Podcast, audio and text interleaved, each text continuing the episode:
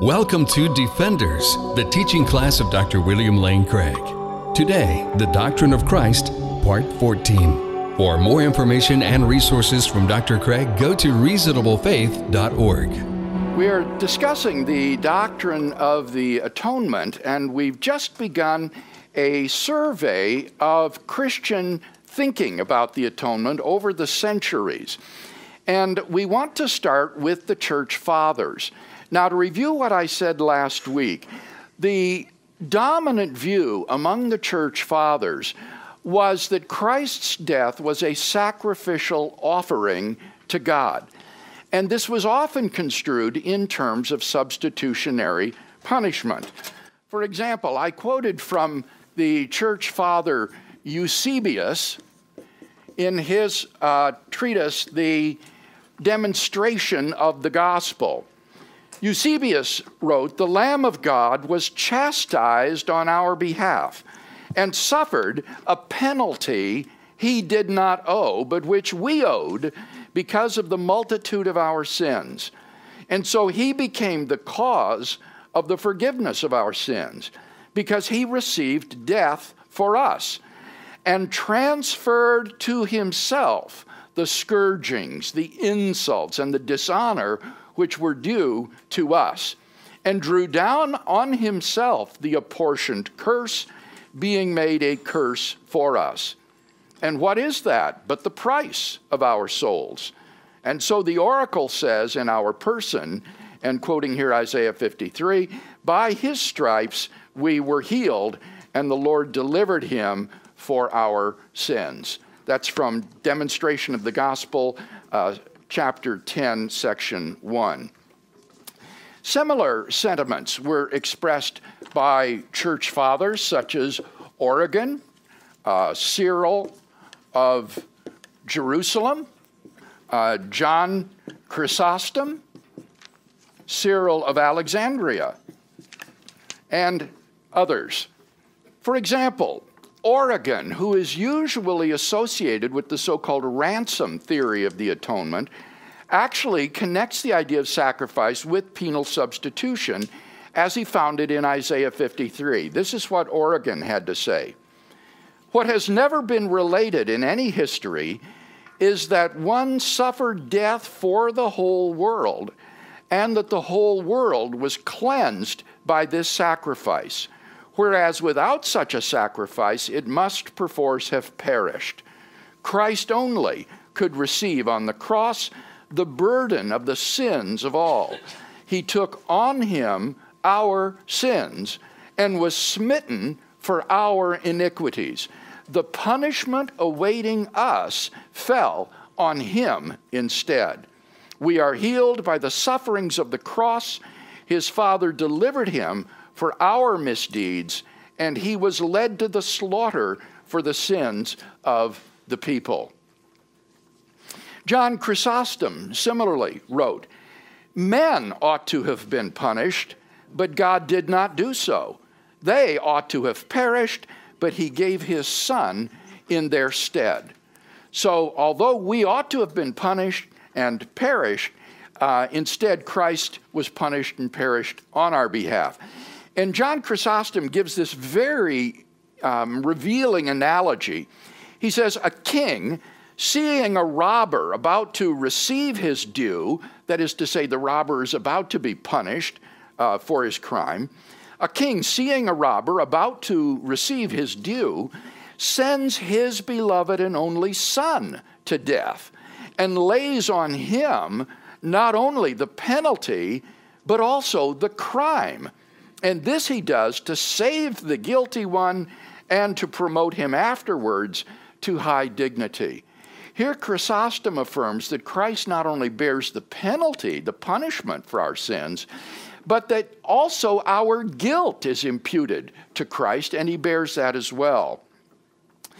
Now, this is completely contrary to the way in which the church fathers are typically represented in the secondary literature. In fact, I'm having to revise what I've already written in the first draft of this uh, book I'm writing because I've come to see that the focus on the so called ransom theory of the atonement is not a focus that belonged to the church fathers themselves. Rather, it's modern scholarship which has focused on this aspect of the church fathers' doctrine and made it appear as though this was the entire atonement theory held by the church fathers. When in fact, like the biblical material itself, the church fathers had a multifaceted theory of the atonement that did include ransom as part of it, but as we've just seen, also included vicarious suffering, uh, sacrificial offering, penal substitution, and so forth. Joseph Mitros, uh, in a recent review of the literature, says this, and I quote By way of summary, one may say that the sacrificial theory of salvation, combined with the idea of penal substitution, constituted the mainstream of thinking in the fourth century, and that the motif of the Isaianic servant of Yahweh, the servant of the Lord in Isaiah 53, made up its commonly accepted background. Though innocent himself, Christ, the Son of God, took upon himself our sins and accepted the punishment due to us uh, as for to, due to us for them. By becoming man, the new Adam, he had become the representative of all men. Then, as high priest and victim, in offering his life as a propitiatory sacrifice, Christ reconciled men to God. Now, in light of this, one asks, why is it then that modern scholarship focuses so myopically on the ransom facet of the church fathers' statements? Well, I think it must be due to the sheer peculiarity and curiosity of the church fathers' statements on the ransom theory. They are so odd and so out of step with contemporary thinking that modern scholarship tends to focus on that as though that were the emphasis of the church fathers, when in fact, this is just one facet of a very multifaceted and rich doctrine of the atonement. Let's look then more closely at this aspect of the church fathers' thinking uh, that is commonly known as the ransom theory. For about 900 years, from the time of Irenaeus and Origen up until the time of St. Anselm, the ransom theory was popular among the church fathers. According to this theory, the sacrifice of Christ's life served as a ransom to deliver men from the bondage to Satan and from the corruption and death that were the consequences of sin. The church fathers tended to interpret Jesus' ransom saying, remember Mark 10:45 that the son of man has come to give his life as a ransom for many uh, they tended to interpret that ransom saying very literally uh, to mean that he made a payment in exchange for which human beings were set free from bondage. Much as um, a ransom payment by, might be made to terrorists who are holding a group of hostages in order to get those hostages liberated so the sacrifice of Christ's life was a ransom given to liberate human beings from bondage to sin and death. Now, this interpretation naturally raised the question as to whom the ransom was paid. And the obvious answer to this question seemed to be the devil, Satan, because it was the devil who held men in bondage. 2 Timothy 2.26.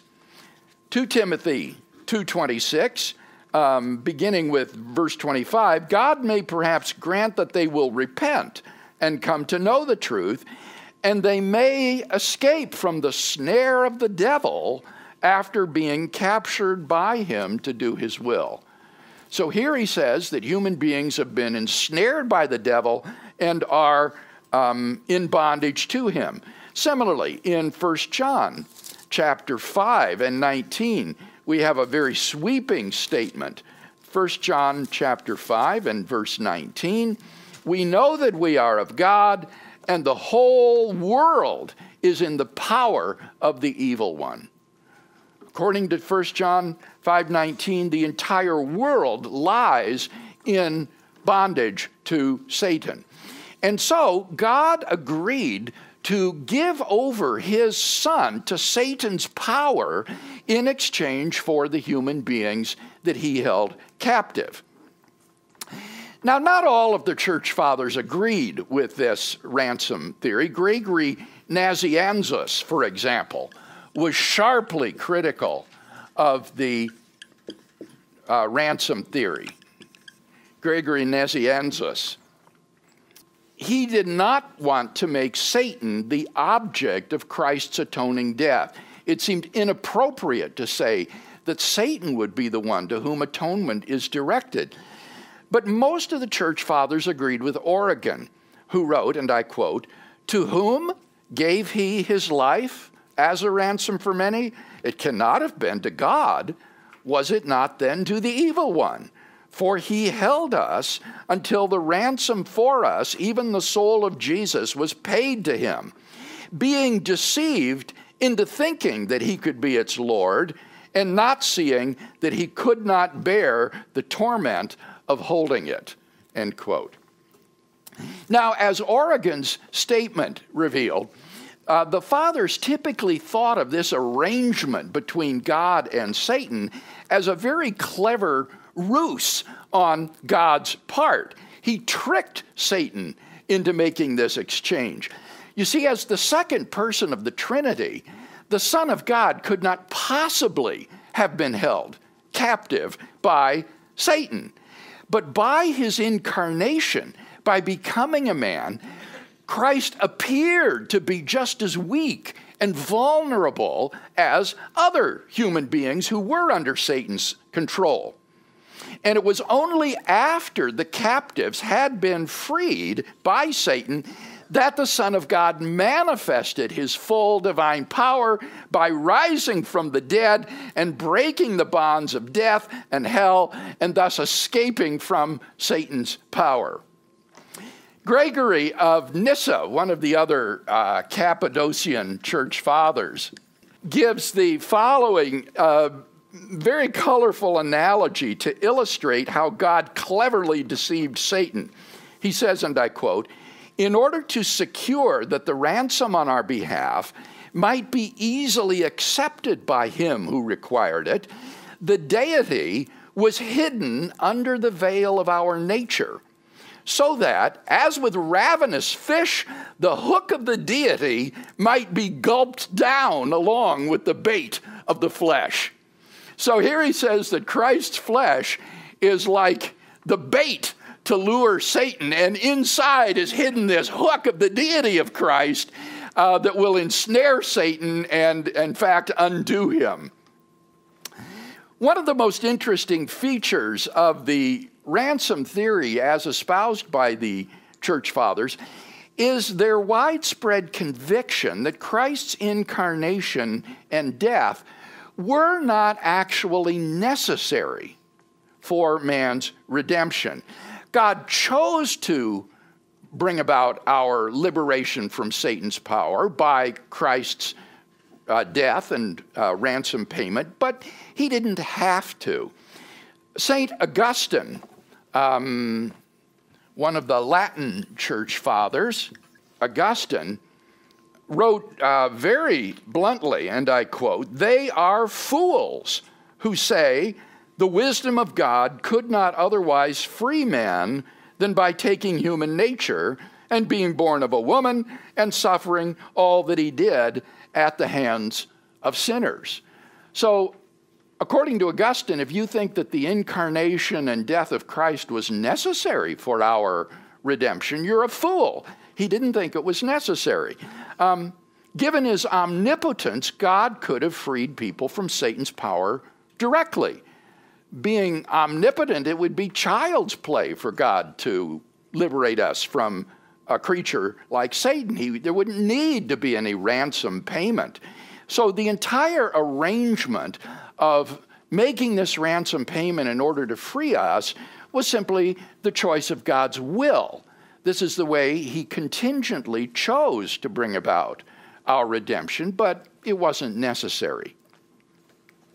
George Smeaton, who is a uh, 19th century uh, theologian who has written a couple of fine books on the subject of the atonement, um, conjectures that the reason that the church fathers um, held this view is that they were focused primarily upon the consequences of sin, uh, namely or mainly death, death and mortality, corruption, uh, rather than on sin itself. They were focused on how God overcame the consequences of sin uh, rather than sin itself. And they held that God, in his omnipotence, could deal with those consequences of sin um, without uh, any atonement. So Christ's death was not required on this view by God's justice, as later thinkers like Anselm and the Reformers were to say. It wasn't a matter that God's justice required this to be done, it was simply a decision of his will. So Smeaton says, and I quote, of the church fathers, they separated God's free will from the moral perfections of his nature, rectitude, wisdom, and goodness. They focused upon God's freedom, his arbitrary ability to redeem human beings as he wants, without connecting it to these essential attributes of God like rectitude, goodness, and wisdom. So they held that God freely chose to take on a human nature in Christ as an appropriate way to deal with human mortality and death. Now, in saying this, the church fathers, especially in the East, the Greek speaking church fathers, tended to shift the emphasis away from Christ's death to his incarnation as the principal means of overcoming um, our uh, corruption and mortality. By taking on a human nature himself, Christ redeemed our nature and brought immortality and eternal life to our nature. Um, so that Christ's death became merely the climax to his life. The real point of emphasis was the incarnation, whereby our mortal nature was imbued with divinity and um, corruption and death was overcome. It was primarily the divine persons assuming a human nature that brought healing and immortality to our nature. Uh, and this emphasis continues in Eastern Orthodoxy today. And thereby, the centrality of the cross um, in the New Testament proclamation of the gospel is lost. And I think this is one of the weaknesses in Eastern Orthodoxy that the emphasis is shifted from the uh, death of Christ and the cross to the incarnation as the fulcrum of uh, Christ's atoning work. Any discussion then about the ransom theory? You mentioned early in the ransom theory that Satan was tricked, if you will, into not realizing the deity of Christ in the ransom. However, in in the uh, in Scripture, it states that the, when the demons were sent away from yeah. uh, those possessed, they ran in fear, proclaiming, "We know who you are." So, if Satan's minions knew who he was, right. how could he have been right? I, I think that believing that it would be hard to defend the view biblically that Satan was not aware that Christ was divine but maybe he didn't sense what that meant. It, it might have seemed that he had stooped so low in taking on our mortal nature that now he was limited and weak in virtue of having that nature and was no longer in his full divine abilities. There is an interesting passage in 2 Corinthians 2 8, I believe, where speaking of the cross, Paul says, None of the rulers of this age understood this, for if they had, they would not have crucified the Lord of glory. And the rulers of this age, I'm sure, feel appeal to uh, refers to Satan's powers and um, those who control this world. So the church fathers might be able to defend the view that Satan did not truly, fully understand what was going on in the incarnation and the crucifixion. That would have been a great weakness, I think, in Satan's power if he could not recognize that yeah. Christ is the Son of God and it's and even when he tempted him, I think he he knew he was tempting the Son of God to submit to him and he said, I, I do not go by man's will, but by the will of God. Uh, right. I, I mean, just, the very fact amazing. that Satan would attempt so yeah. foolish a project as right. trying to tempt the Son of God right. into worshiping Him and serving Him suggests that he didn't have a very full understanding of what was going on in the incarnation. Otherwise, he would have seen that that was a, a futile endeavor. Yes, Dennis. Uh, it's interesting that you said uh, Augustine emphasized that God chose yes. this method for our um, salvation. Yes. Was there anyone who took the opposite position? Well, if you look at that quotation that I read from Origen, it does suggest the opposite view. Let me highlight the phrase in Origen that jumped out at me. He says, Without such a sacrifice, the world must perforce have perished. There, he is suggesting this was necessary, that apart from this sacrificial death, there would have been no salvation. And there are other passages that Mitros in this article that I quoted from refers to that similarly suggest the necessity of the atoning death of Christ.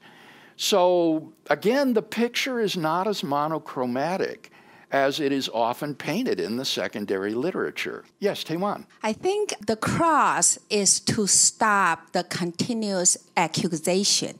Satan is our accuser.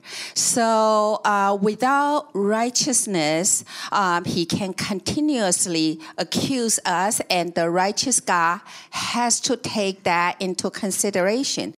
On the basis of our justification, on the basis of Christ's atoning death, no grounds remain for accusation.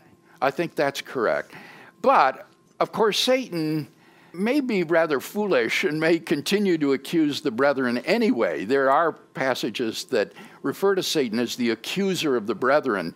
And we know how he accused Job, God's righteous servant, in the book of Job before God. So I think you're right in saying, objectively speaking, no grounds for accusation would remain as a result of the work of the cross. Yes, Kim. Yeah, uh, be interested in your opinion about a more modern theologian, C.S. Lewis uh, who, if you look at the line "Witch in the Wardrobe," it seems to be a combination of the penal substitution hmm. and the ransom theory. He was um, Aslan substituted himself for the sins of Edmund, but he was all, still at the same time kind of being paid as a ransom to the queen. Ah. And then if you also look at uh, uh, the space trilogy, the main protagonist is named Ransom in, in, yes. in that book. So, what, what are your thoughts about C.S. Lewis's view? I'm not a Lewis scholar, but I think that is a very interesting point and that it would not be surprising, given Lewis's deep appreciation of uh, the church fathers and Christian history, um, that that seems he does seem to combine them there, doesn't he? In at least the Chronicles of Narnia. Yes, Bruce. I think uh, Satan's limitation in uh, in in this atonement, uh, uh, however, this rich atonement that we're talking about, all these different facets, is that Satan doesn't know the future, so he doesn't know the effect of the incarnation. And he knows about us and he knows the past, but he doesn't know the future. So that's his limitation. And yes, that would seem to be correct.